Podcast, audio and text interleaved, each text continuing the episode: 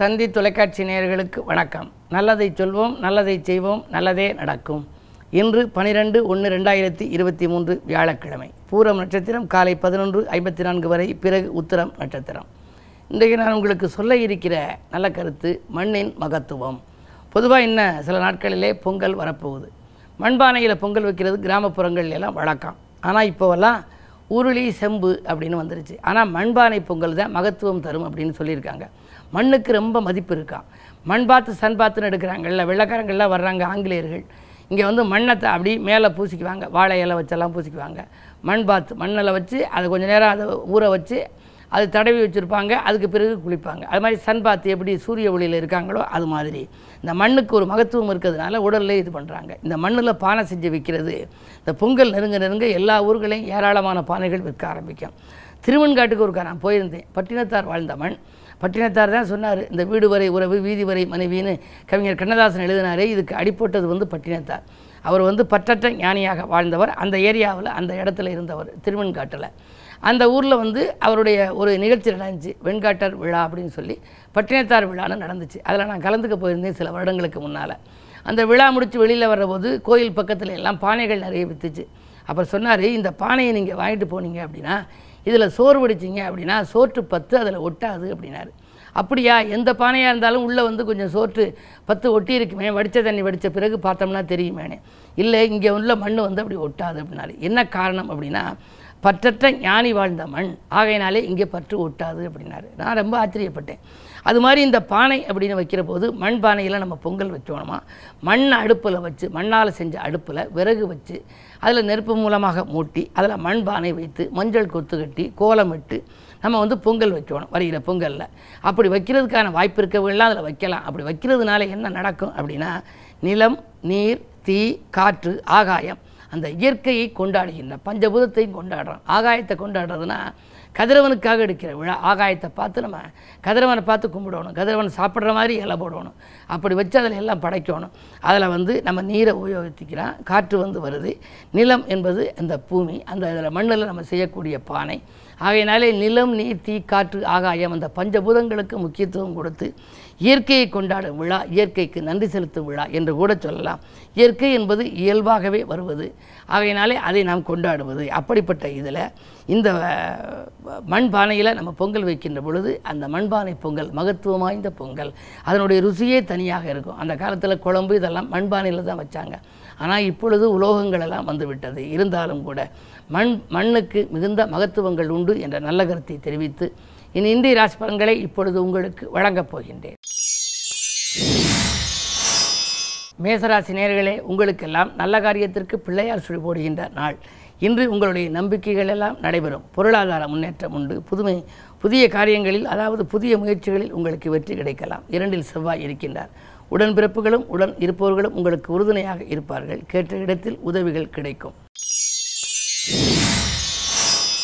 ரிஷபராசி நேர்களே உங்களுக்கெல்லாம் உறவினர்களின் உதவி கிடைத்து மகிழும் நாள். உள்ள மகிழும் சம்பவம் இல்லத்தில் நடைபெறப் போகின்றது.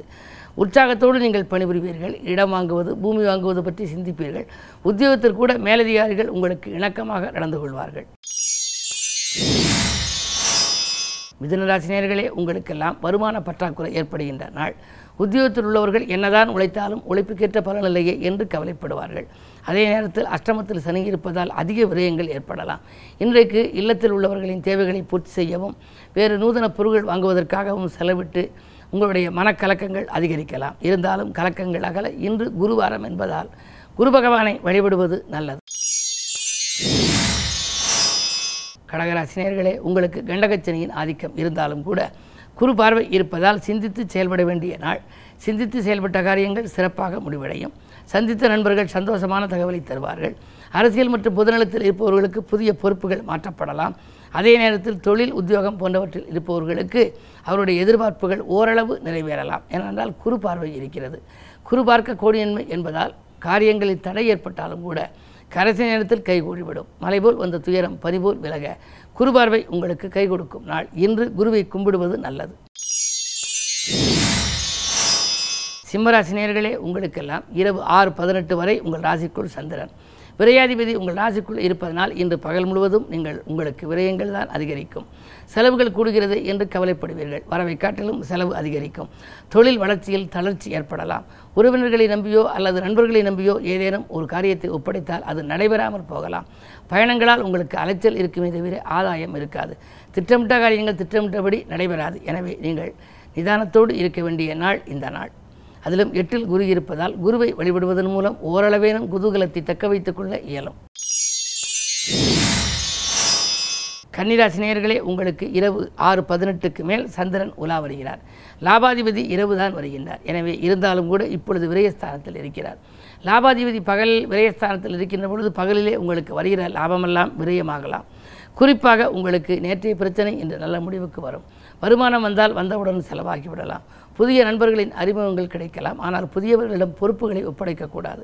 குரு பார்வை இருப்பதால் வரன்கள் வாயில் தேடி வந்தாலும் கூட அது முடிவடையுமா என்பது சந்தேகம்தான். இன்று வியாழக்கிழமை என்பதால் இன்று குரு கவசம்பாடி குருவை கும்பிடுவது நல்லது. துலாம் ராசி நேர்களே உங்களுக்கெல்லாம் விரும் விலகிச் சென்றவர்கள் விரும்பி வந்து சேரும் நாள்.